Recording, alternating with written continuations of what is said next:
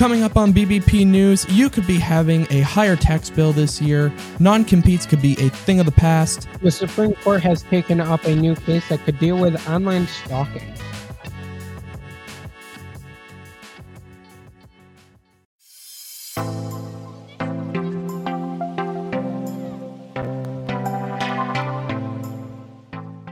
Welcome back, everyone. It is Friday, January 20th, and we're here with another episode for you guys. Chris, start us off in the normal Friday morning fashion by giving us the weather headed into this weekend. In Los Angeles, California, Nick, it, today it is sunny with a high of 62 degrees with a sunny weekend. In Houston, Texas, it is cloudy with a high of 57 degrees with thunderstorms throughout the weekend. In Chicago, Illinois, it is cloudy with a high of 34 degrees with a partly cloudy weekend with snow moving in Sunday. And in New York City today, it is a high of 48 degrees with a mostly sunny weekend and a mostly sunny today. So, in other words, Chris, it's a pretty big contrast from what we were seeing Monday, where it was just rain, rain, rain, rain. You know, some rain in yeah. Houston over the weekend, some thunderstorms moving in there, but at least today, to start off the weekend on this Friday, you, you get some sun. You get, you know, some clouds, of course, too, as well, but a lot better. Yeah. And, um, Nick, I don't know about you, but today is January 20th. Mm-hmm. 20 days into the new year, you would think I would be adjusted. Right. I am not adjusted, no, apparently. I am definitely not either. I, you know, I'll see 2023 pop up on random things, whether it's on a document or on a you know an app or whatever it is, where it's just showing me the date for something, and I get really confused. I'm I'm still not used to seeing it. I'm still not used to being in January of all you know even. It's see, I don't have weird. that problem. My problem is getting my schedule back from all the holidays. Uh yeah, that makes sense. That that um, like today, I was thinking it was Monday. Yeah, I you know, you and I both know I've done that several times up to this point. Uh, and so it's been an interesting journey. Only 20 days into the year. But uh, we got plenty of news to get into, and starting out with the old lovely tax season. You will likely see a smaller tax refund when you file your 2022 taxes in 2023, especially if you claim the child tax credit, the earned income tax credit, or the child and dependent care credit. All these credits are going back to the levels they were in 2019 before Congress bumped up the amounts due to the COVID 19 pandemic. These laws expired, so now everything reverts back to the way it was.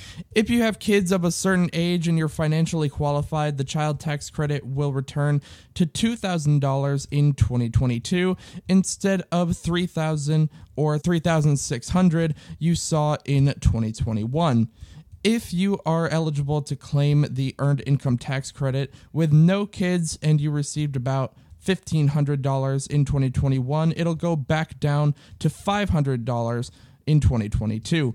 And if you claimed the child and dependent care credit, it will return to the maximum of $2,100 instead of $8,000 that we saw in 2021.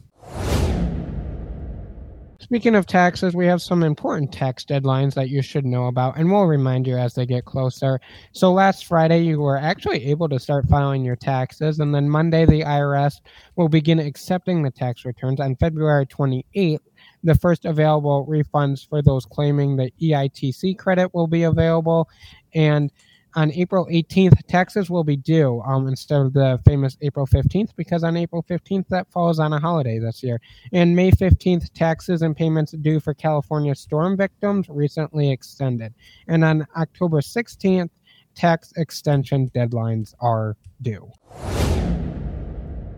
Also, keeping with tax news, forget about paying for that expensive tax software. The IRS is free file program is now open. And yes, you heard me correctly. You can file your federal taxes using credible real online tax software for free. Right, and the IRS says that 70% of American taxpayers qualify for this program. The program is a public private partnership between the IRS and several tax prep and filing software companies. You can either get guided online tax prep help by choosing the software you want to use, or get access to file forms Both are free. To qualify, your adjusted gross income must be $73,000 a year or less. That's it. There are no other qualifications for this. Plus, if you qualify and you live in certain states, you can also use the software to file your state returns for free. Have you heard of the term voluntary taxes circulating around the internet? Well, it's probably not what you're thinking it is. It seems the word voluntary tax system stirred up a bunch of questions. Yes, it's true we have a voluntary tax system in the United States, but it doesn't mean what lots of you think it means. Our voluntary tax system depends on our taxpayers trusting that it works fairly. That speech that you just heard was from January 9th when the House was debating the bill to repeal the funding for the IRS, which we reported on Monday. Yeah, but Gwen Moore, a Democrat from the 4th District of Wisconsin, was opposing the bill. She talked about a voluntary tax system. That does not mean paying taxes is voluntary, though. It means that in this country, Americans voluntarily submit their own tax returns. We calculate our own tax liability and take that calculation power out of the hands of the government. The requirement to file an income tax return and pay taxes is clearly set out in several federal laws and held up by the Supreme Court. Sure, you can choose not to pay taxes, but that does not mean you're free from the consequences of not paying those taxes. We know that if you don't, the US government will use all of the tools and punishments laid out in those laws to come after you. Raise your hand if you've ever had to sign a non compete clause at your job. And I know I'm not just the only one. 30 million of you had to sign one too. Well, now the federal government is looking at banning them across the country. If you've never had to sign a non compete before, here's what it is basically, it's a legal document lots of employees have to sign that prevent them from either taking another job with a rival company or starting a competing business. Sometimes non competes have a time limitation, like you can't do either of those things for two years after you leave the company. A handful of states like California have banned them, and most states limit them in some way. But now the Federal Trade Commission issued a proposed new rule last week that would require companies to not only stop requiring non compete clause for new employees, but also rescind any current non compete in existence and let employees know they are gone. And these non competes would also apply to independent contractors and anyone who works for an employer, whether it's paid or unpaid. The only exception is for buyers and sellers of businesses. You can be subject to a non compete clause in this situation. The FTC says that those non competes are an exploitive practice that, quote, suppresses wages, hampers innovation, and blocks entrepreneurs from starting new businesses, end quote. But the FTC isn't just randomly doing this on its own. More than a year and a half ago, President Biden ordered them to ban or limit these non compete clauses. Now, there's already pushback from the business community that says that non competes have a real benefit, like the safeguarding of intellectual property. The U.S. Chamber of Commerce is even considering filing a lawsuit claiming the FTC doesn't have the authority to do this, which of course the FTC disagrees with. And as we said at this point, this rule is just a proposal. The Commission voted 3 to 1 to temporarily move forward on this process. Now the public will have until March 10th to comment on the rule. After that, it can be adopted as a new rule. You may have missed it last week. The Supreme Court decided to hear eight new cases this term. There is one that not a lot of people are talking about, but I think you're going to be interested in it. It has to do with the free speech and online stalking. The very relevant and interesting question at the center of all this is at what point does a person's free speech stop and a true threat to someone else begins? The Supreme Court has decided to hear Counterman versus Colorado. Billy Raymond Counterman was convicted of sending upwards of a million Facebook messages to Coles Whalen, a female musician in Denver. Counterman's messages were sent over multiple years and, according to Whalen, were creepy, weird, and became stalkerish. She blocked him repeatedly, and he kept finding ways to send these messages. Whalen became fearful and withdrawn and anxiety ridden. She even stopped booking shows because she was afraid counterman would show up and hurt her or worse. Police ultimately arrested Counterman in May 2016, and a jury convicted him of stalking. A judge sentenced Counterman to four and a half years in prison, and Counterman appealed, saying that the state's stalking laws infringe on his right to free speech. Colorado law says that stalking can occur when a person repeatedly contacts, surveys, or communicates with an individual in such a way that a reasonable person would be afraid or feel serious emotional distress. The courts found that Counterman, through all those million messages, was a true threat to Whalen. Counterman's attorneys say that he did not intend to make a threat, nor did he know his million messages that continued after being blocked would be perceived as a threat. So, the question for the Supreme Court is what is a true threat? Is it enough that a reasonable person would see a statement as a threat?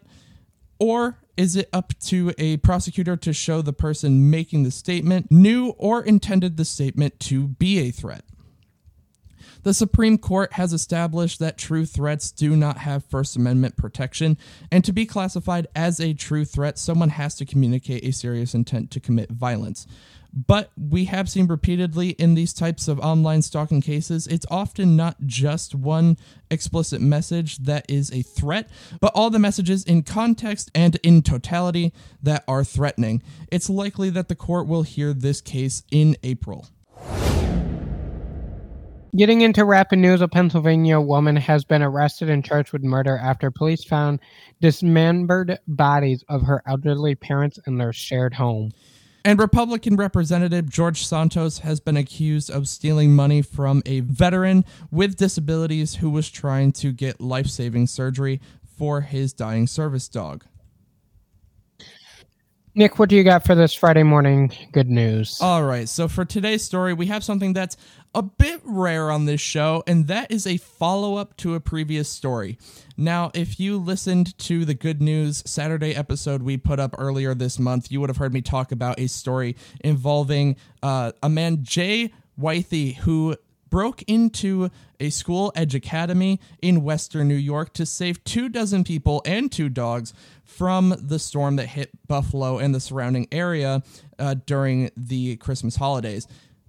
Now, we said in that story that he was pretty much hailed a hero by law enforcement and the surrounding community, but it didn't stop there. And I wanted to talk about what else has happened since then. And the major thing to note here is that the Buffalo Bills, in partnership with Blue Cross Blue Shield, has given Wythe tickets to the Super Bowl this year for free. And not only that, but the tickets were delivered personally by legendary Bills running back Thurman Thomas, along with a video released by the team. And there was a quote from Thomas here that I just wanted to read because it's just so wonderful. He said, quote, we love you. We know what you did on Christmas Eve was very heroic, and you're our hero. And Wythe has even said that he's been receiving letters from everywhere, even from people outside the country for what he did, saying that he's received letters from Australia and from other places around the world just congratulating him for what he did, uh, telling him that he's a hero for what he did. So this story has absolutely exploded. It's That's been very cool. it's been absolutely amazing, and now he has uh, free tickets to the Super Bowl. So you know, congratulations to Wythe for, and just such a wonderful thing he did with all of this. You know that saying, "No good deed goes unpunished." Yeah, yeah, of course. Um, I would say this is the exact opposite. A good deed was rewarded. A good deed was absolutely rewarded, and he deserves it. You know, with such quick thinking and to go around, you know, he he very easily could have just hunkered down in there himself, but to go around and get those two dozen people, including several, uh, you know, more elderly people, the two dogs, like you had two dozen people in there in total. So to go in out in those conditions to help those people inside, amazing. Well, that is the end of this Friday morning news episode. Make sure you click the link down in the show notes to read the state of the states that we have written about. So far, we have Idaho, New York, South Dakota, Kentucky, Connecticut, Washington, and Indiana, with many more still to come. But that is the end of this Friday morning news episode. We will be back here Sunday morning with uh, what to expect for the week of January 22nd. and back here Monday morning with a news episode. Until then, have a great weekend, everybody. Bye, guys.